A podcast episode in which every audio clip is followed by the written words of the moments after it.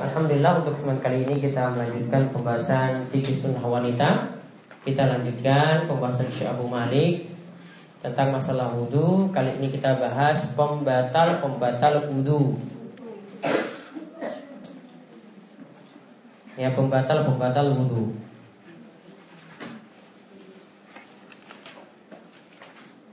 Nanti di sini ada sekitar kita ringkaskan saja ada enam.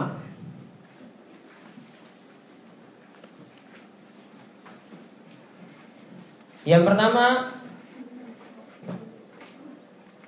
keluarnya sesuatu dari dua jalan. Keluarnya sesuatu dari dua jalan.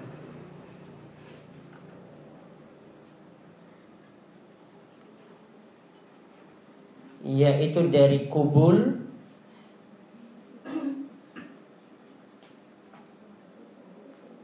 dan dubur. Yaitu dari kubul dan dubur.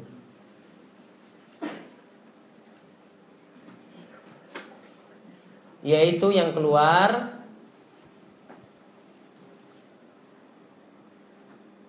kencing kotoran atau kentut.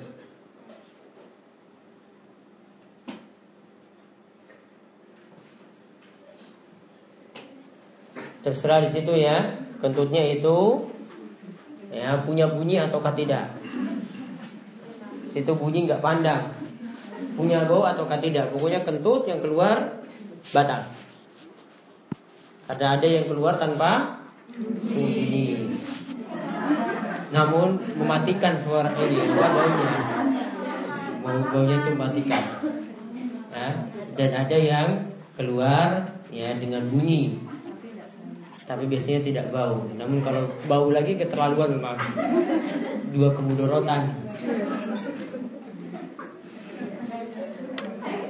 Ya, nanti di sini dikecualikan ya orang yang kencing terus menerus dia punya penyakit kencing terus menerus maka dia dimaafkan wudhunya tidak batal dia boleh melanjutkan sholatnya.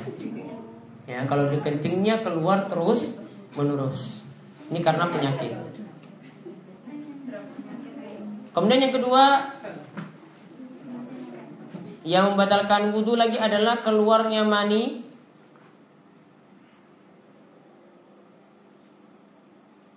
Koma masih dan wadi. Mani, mazi dan wadi. Sudah saya pernah terangkan ini belum? Di pembahasan ini? Sudah. Mani itu apa mani?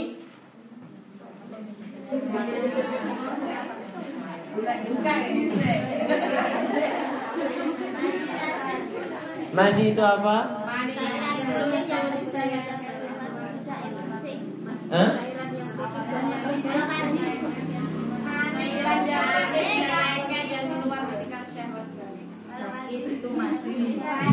Eh, biasa. Berarti sudah jelas kan? Gak usah dibahas berarti. Nanti terlalu panjang pembahasannya. Mani, wadi dan uh, mani, mazi dan wadi. Kalau mani itu suci, mazi itu najis, wadi itu najis. Namun masalahnya bukan suci dan najisnya. Kalau keluar, wudhu batal. Ya kalau itu keluar wudhu batal. Walaupun yang keluar misalnya mani itu suci, dia keluar wudhu batal. Ya pokoknya dia keluar wudhu batal. Begitu juga masih dan wadi. Jadi sini tidak pandang yang keluar itu uh, suci atau najis. Pokoknya kalau yang keluar itu mani, masih dan wadi, wudhu jadi batal. Namun kalau mani ketika keluar maka diperintahkan untuk mandi junub. Namun kalau untuk mazi dan wadi cukup berwudu, ya kemaluannya dibersihkan kemudian dia berwudu. Nah di sini beliau singgung tentang keputihan. Ada situ di faidah, ada situ beliau tulis di bawahnya setelah nomor 2 Apa situ beliau tulis faidah? Coba dibacakan. Pertanyaannya apa itu beliau sebutkan? Apakah? Apakah cairan yang keluar dari kemaluan membatalkan wudhu? Terus disebutkan di bawahnya ada rincian. Jika yang keluar itu adalah yang pertama, coba Pak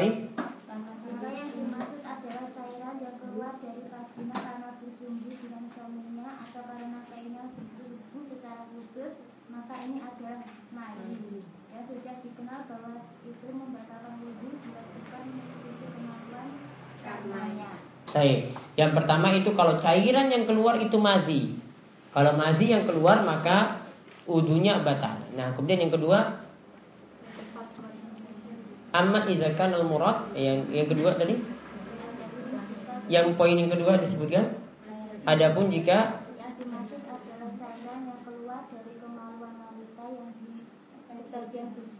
waktu dan dialami oleh banyak wanita dan itu bertambah banyak ketika perempuan sudah hamil. Maka secara zahir itu tidak membatalkan wudhu. Nah, jadi ada cairan yang keluar umumnya itu pada kebanyakan wanita dan lebih sering keluar ketika hamil. Itu cairan apa? Keputihan. Ya. Di sini beliau katakan keputihan tidak membatalkan wudhu dengan dua alasan. Wahazali umur ini karena ada dua alasan. Alasan yang pertama ada tiga alasan. Yang pertama?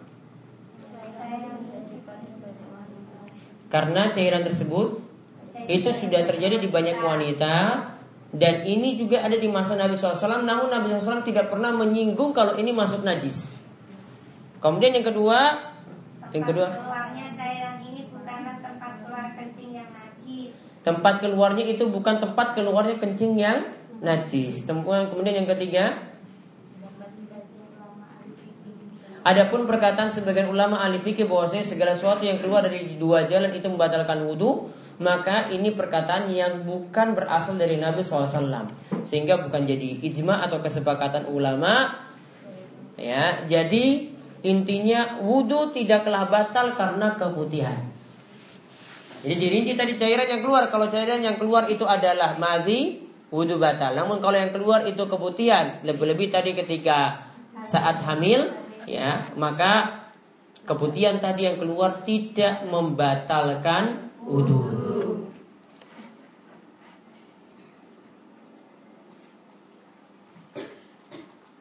Nah kemudian yang membatalkan wudhu yang ketiga An-naumul mustaghraq alladhi la idrak yaitu tidur nyenyak yang dalam keadaan tidak sadar. Tidur nyenyak yang dalam keadaan tidak sadar.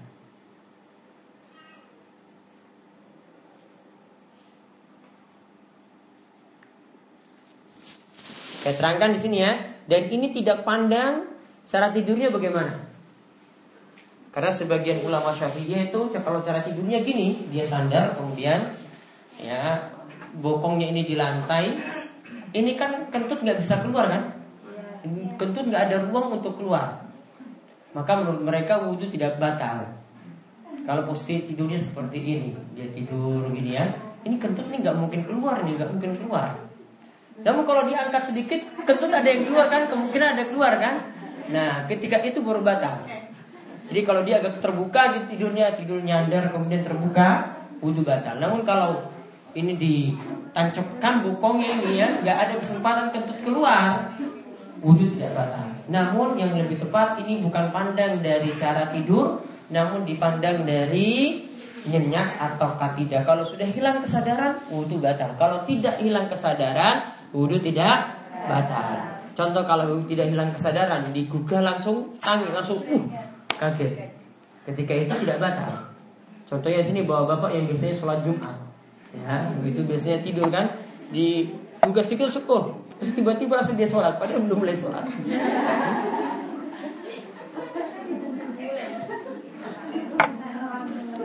Ya. Itu berarti kan masih sadar kan? Beda kalau dia dalam keadaan digugah Eh tangi tangi tangi Lama bangunnya. Nah itu berarti dia harus ambil air wudhu lagi Karena wudhunya batal. Kemudian yang keempat Hilangnya akal karena mabuk, pingsan atau gila. Hilangnya akal karena mabuk, pingsan atau gila.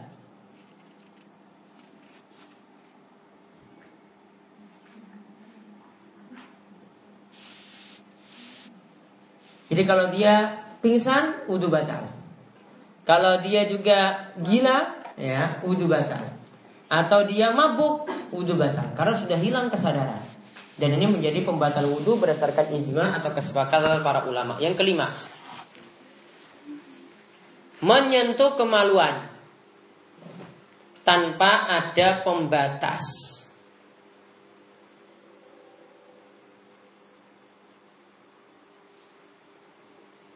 menyentuh kemaluan tanpa ada pembatas. Namun beri catatan di bawahnya catatan. Pendapat Ibnu Taimiyah. Pendapat dari Ibnu Taimiyah. Menyentuh kemaluan. Tidak membatalkan wudhu. Pendapat dari Ibnu Taimiyah menyentuh kemaluan tidak membatalkan wudhu. Namun disunahkan untuk berwudhu. Namun disunahkan untuk berwudhu.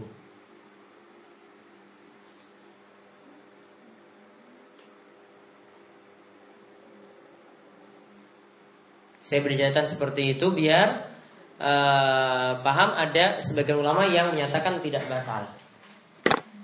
Adapun dalilnya menyentuh kemaluan itu membatalkan wudhu ada di dalam buku ya man massa dzakarahu falyatawaddo. Siapa yang menyentuh kemaluannya maka dia hendaklah berwudhu. Wa ayyuma imra'atin massat farjaha faltawatawadda. Dan wanita mana saja menyentuh kemaluannya maka hendaklah dia berwudhu. Namun ada hadis yang lainnya itu yang mengatakan bahwasanya menyentuh kemaluan itu sama seperti kita menyentuh anggota tubuh yang lainnya.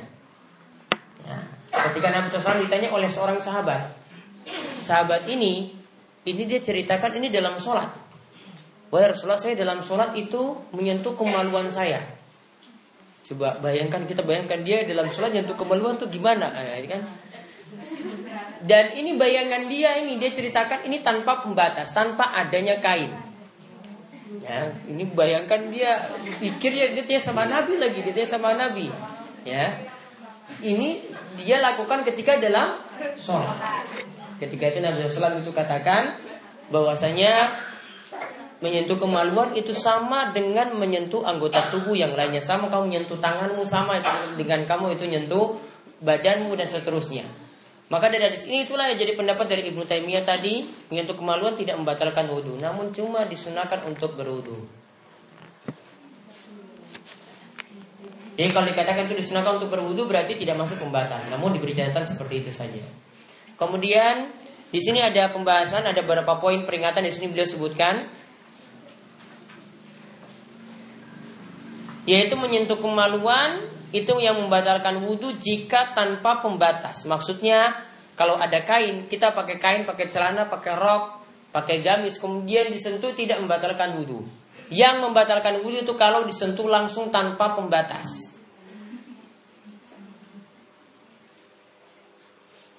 Kemudian di sini yang kedua, ya yang kedua coba dibacakan artinya. Bukan.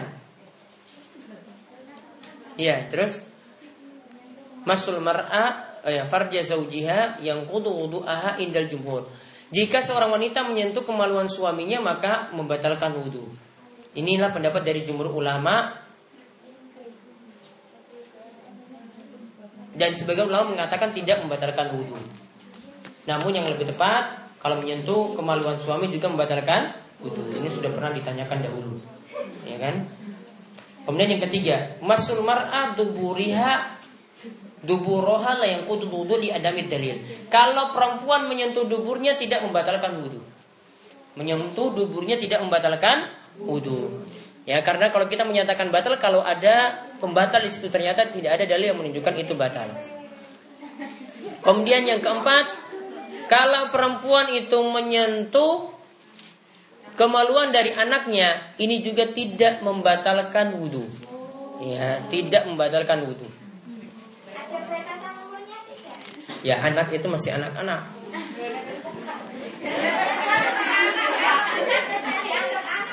Tidak, ini tidak termasuk.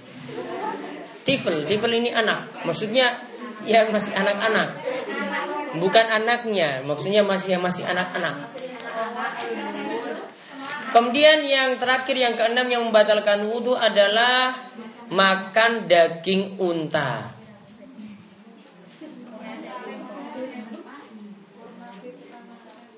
Ya, makan daging unta. Saya juga belum pernah makan. Enggak sempat. Nanti insya Allah.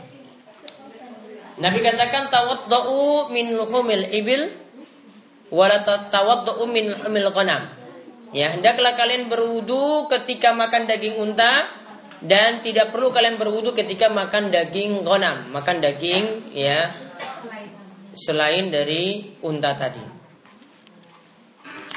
Jadi makan daging unta membatalkan wudhu Kalau daging sapi, daging kambing tidak membatalkan wudhu jadi enam tadi yang jadi pembatal wudhu. Adapun yang nantinya akan kita bahas pada pertemuan berikut, misalnya menyentuh perempuan, suami istri saling menyentuh, ya. Ini bukan, ini menyentuh badannya, ya, atau menyentuh tangannya. Maka nanti akan dibahas pada pertemuan berikutnya seperti itu tidak membatalkan wudhu. Nanti akan ada penjelasannya pada pertemuan berikut. Monggo jika ada yang ingin bertanya.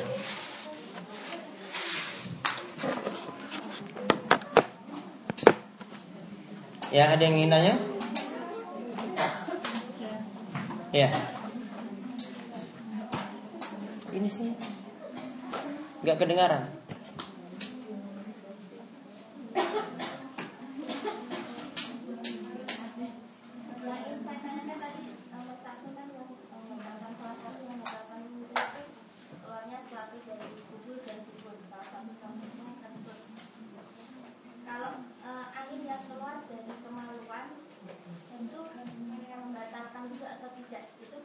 Batal wudhunya.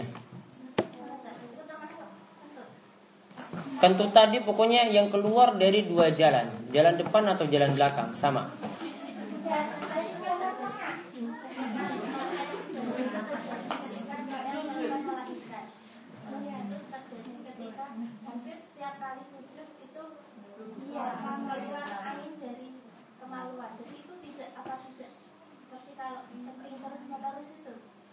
Itu penyakit nggak? Itu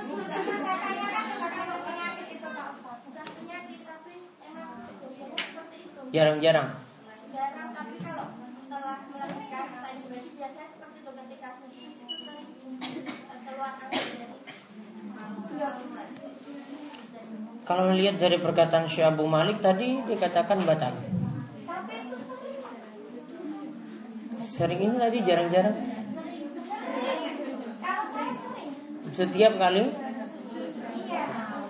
Tapi biasanya itu kalau habis melahirkan, bukan karena yang sudah melahirkan tapi angin itu tidak jauh, tidak sempat ya, tidak jauh. Dari jalan lahir biasanya itu. Ya, sono PR nanti saya. Ya, ada lagi. Atau ada yang mau jadikan PR ini? Ada lagi? Kurus?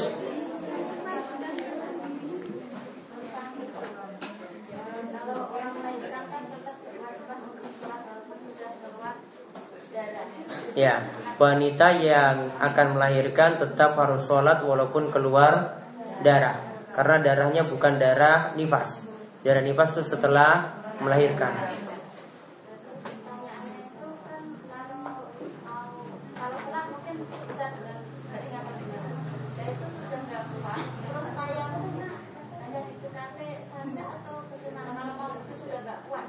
Kalau wudhu tidak kuat tayamum. Di dekatnya saja. Kalau tayamum nggak bisa gerak-gerak juga ya sudah dia sholat dalam keadaan tidak pakai wudhu, tidak pakai tayamum. Ya, tapi sebisa mungkin berwudu. Kalau tidak bisa tayamum.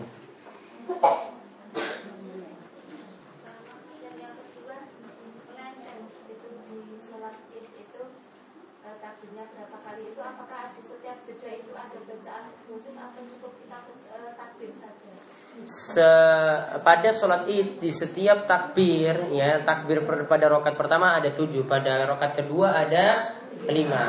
Itu disebut dengan takbir zawaid takbir tambahan. Takbir zawaid ini di antara sela-sela yang ada itu tidak ada bacaan khusus namun diperintahkan untuk berzikir di situ. Bisa dengan bacaan tasbih subhanallah dengan bacaan uh, tahmid alhamdulillah dengan bacaan takbir Allahu akbar atau bacaan tahlil la ilaha illallah atau dengan solawat boleh. Bacaannya bebas. Namun biasa yang dipraktekkan subhanallah walhamdulillah wala ilallah wallahu akbar juga boleh. Tidak dibatasi berapa kali.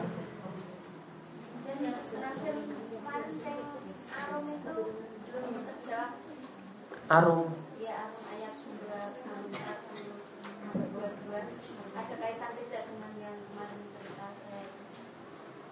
Surat Ar-Rum. Kemarin ayatnya bagaimana itu? Yang kemarin kan contohnya itu ada seorang perempuan sudah difonis mandul, kemudian ada seorang laki-laki yang mau meminang tapi dia menolak dengan alasan bahwa tidak bisa memberikan keturunan. Nah, itu ada kaitannya tidak dengan surat Ar-Rum ayat Ar-Rum ayat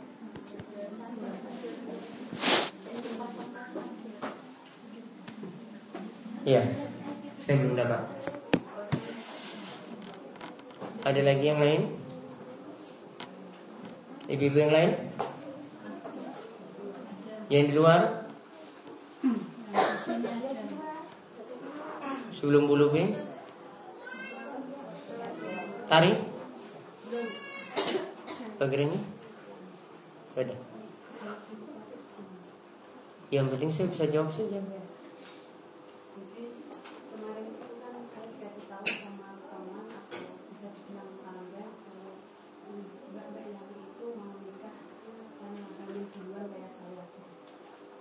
Dia mau nikah karena hamil di luar.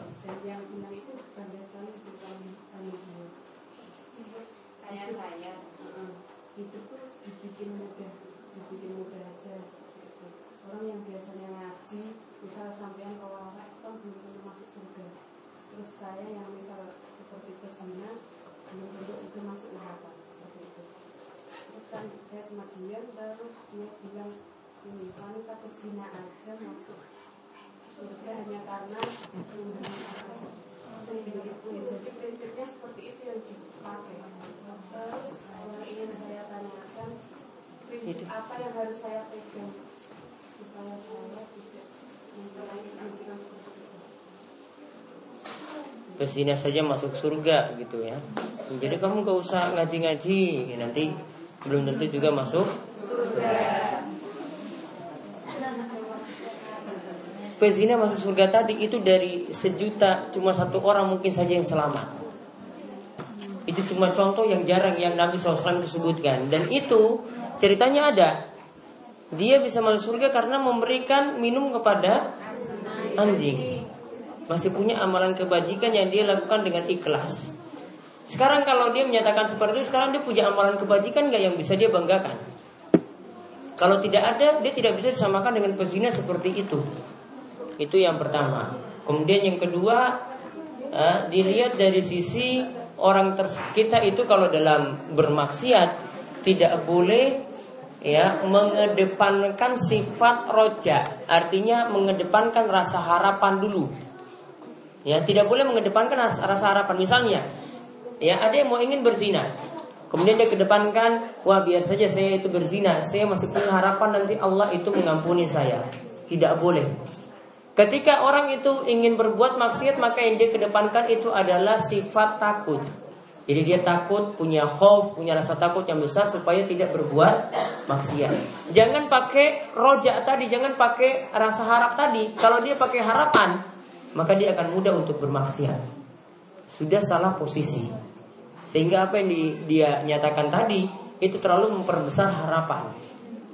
Harusnya yang dia lakukan adalah memperbanyak tobat, bukan memperbesar harapan Allah akan mengampuni. Ya namun dia memperbanyak tobat ya supaya Allah itu mengampuni kesalahannya. Kalau tobat itu berarti tidak bangga. Kalau tobat berarti menyesal dengan apa yang dia lakukan. Dan kalau kita jangan meniru dengan uh, tingkah laku yang dia lakukan, ya kita tetap punya rasa takut untuk bermaksiat dan juga punya harapan besar untuk masuk surga dengan kita itu beramal. Jangan terlalu berbangga dengan maksiat karena berbangga dengan maksiat pun nanti yang kecil itu bisa jadi besar dan yang itu biasa-biasa saja itu jadi bermasalah karena sudah menganggap remeh dosa sebelumnya. Jadi dengan dua hal tadi ya itu bisa dipahami bahwasanya untuk mengakan kita supaya tidak mudah-mudahan dalam bermaksiat. Ada lagi?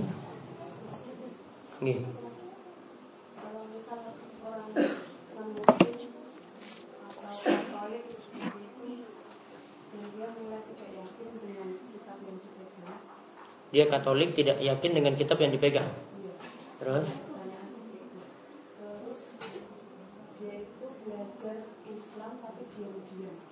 Hmm. Nanti kalau misalnya dia meninggal, apakah itu dia masih orang kafir?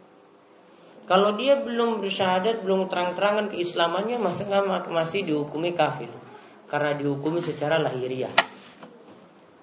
Beda kalau orang Islam ya secara lahiriah dia Islam, maka kita tidak bisa nyatakan dia kafir, kita cuma hukumi secara lahiriah saja. Jadi orang itu dihukumi dari lahiriah, tidak bisa kita nerka, oh barangkali dia sudah masuk Islam. Kalau dia memang belum mengaku masuk Islam, maka dihukumi dia masih kafir. Namun nanti hukuman dia nanti di akhirat apakah benar seperti itu kenyataannya nanti itu urusan dia dengan Allah Subhanahu wa taala. Kalau benar dia masuk Islam orang-orang pada tidak tahu itu nanti hukumannya dengan Allah. Allah yang nanti akan putuskan hukumannya dengan adil dan tidak mungkin Allah itu berbuat tidak adil ketika itu. Namun ketika di dunia manusia cuma bisa menghukumi secara lahiriah apa yang nampak saja. Tidak bisa menghukumi batin. Ada lagi? Ya belum. Yang sholat sunnah Qobelah Qobeliyah subuh Itu kan Itu terus Bisa di, di, dirutinkan seperti itu, bisa juga tidak. Namun biasanya Nabi SAW baca itu. Jadi tidak harus Tidak harus sebenarnya. Bahkan kalau lupa ya sudah ditinggalkan. Nggak usah balik, oh saya tadi lupa. Saya mau baca lagi, tidak. Tetap lanjutkan surat yang sudah dibaca. Terus yang witirnya tiga kali kan Al-Ikhlas eh, Sabisma rabbikal a'la. Al-A'la, Al-Kafirun, Al-Ikhlas Yang yang witirnya tiga kan itu Hmm, Nah kalau yang witirnya cuma satu bebas. Bebas Iya. Terus Kalau yang sholat wajibnya Al-Ikhlas terus bukan ya? Nah, itu nanti insya Allah kita bahas pada keutamaan surat Al-Ikhlas. Ada di antara sahabat itu, setiap kali dia baca surat apa pun, misalnya dia baca surat An-Naba, dia tutup lagi dengan Al-Ikhlas, kemudian ruku. Rakaat berikutnya lagi dia baca surat apa pun, dia tutup dengan Al-Ikhlas, kemudian dia ruku. Seperti itu terus kelakuannya dalam sholat. Maka dilaporkan pada Nabi SAW, kemudian Nabi tanya kepada sahabat ini, kenapa kamu setiap baca surat apa pun kamu tutup dengan Al-Ikhlas? Maka dia jawab karena saya suka dengan surat ini berisi dengan sifat-sifat Ar-Rahman. Berisi sifat-sifat Allah. Maka ketika itu Nabi dengar, Nabi katakan, ketahuilah bahwasanya karena engkau mencintai surat itu, maka Allah juga mencintaimu. Kalau cintanya karena suratnya pendek Dan suratnya pengen cepat Niatnya sudah beda dengan orang ini. Karena dia itu masih baca surat lain, bukan surat Al-Ikhlas saja. Menurut salah satu penafsiran. Terus ada yang berpedoman gini Al-Quran itu membaca surat Al-Ikhlas berapa kali Tiga kali atau berapa itu Sudah merupakan membaca Al-Quran Jadi nggak perlu baca-baca Al-Quran Insya Allah akan kita bahas besok. Insya Allah. Ada lagi? Intinya Al-Quran dalamnya itu ada surat Al-Ikhlas. Surat Al-Ikhlas disebut dalam hadis sulusul Quran, sepertiga Al-Quran. Namun sepertiga Al-Quran ini bukan berarti kalau dibaca tiga kali dibaca sama dengan satu Al-Quran. Buktinya saja Al-Ikhlas kalau kita baca dalam sholat cuma Al-Ikhlas saja tidak bisa, sholat tidak sah tanpa Al-Fatihah. Wong dia saya tidak bisa mengalahkan Al-Fatihah. maka tidak bisa menggantikan Al-Quran seluruhnya. Yang dimaksud itu adalah sepertiga isi Al-Quran itu ada dalam surat Al-Ikhlas. Ada lagi? Ya.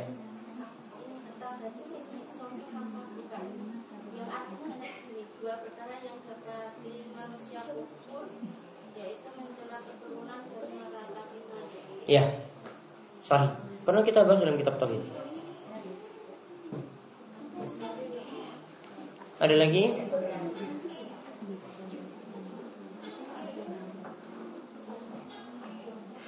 Surat Ar-Rum ayat 24 Sama tadi apa?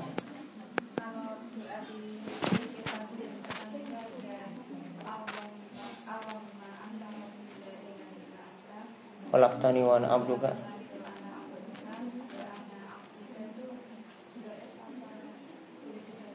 Itu Sayyidul Istighfar. Sahih.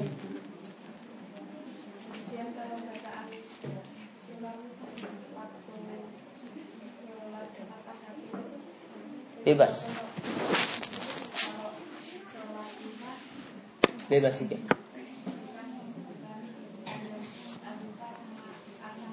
Tidak ada tuntunannya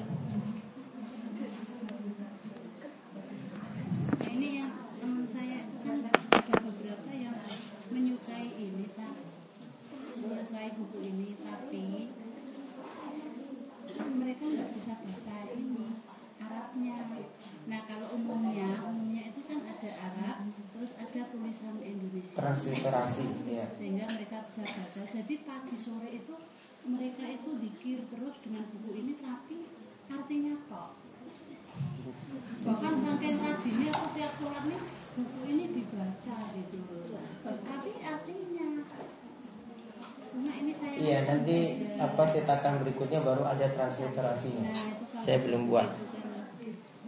Insya Allah nanti ada. Tapi nanti buku itu ada revisi. Beberapa zikir saya hapus. Karena doif. Saya teliti ulang lagi. Nanti kalau sudah terbit akan saya beri. Namun yang ukuran yang besar nanti itu ditambahkan dengan latinnya.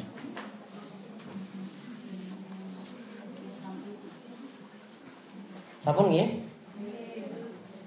Ya, itu saja yang kita bahas untuk kesempatan malam hari ini. Mudah-mudahan bermanfaat, ya. Dan mudah-mudahan Allah Subhanahu Wa Taala memberikan kita ilmu dan juga setiap ilmu dapat kita amalkan. Dan mudah-mudahan juga kita dapat sampaikan kepada keluarga kita, kepada suami dan kepada anak-anak. Dan mudah-mudahan Allah memberikan keberkahan kepada keluarga kita. Demikian kita tutup kalian dua kafarat majelis. Subhanallahumma wa bihamdika. Assalamualaikum warahmatullahi wabarakatuh. Uh, mangge sebelum pulang nanti ada uh, kresek yang akan dibagi. Jadi yang pakaiannya sudah berlebih di rumah nanti bisa kasihkan kepada yang lain atau diserahkan ke pesantren lagi.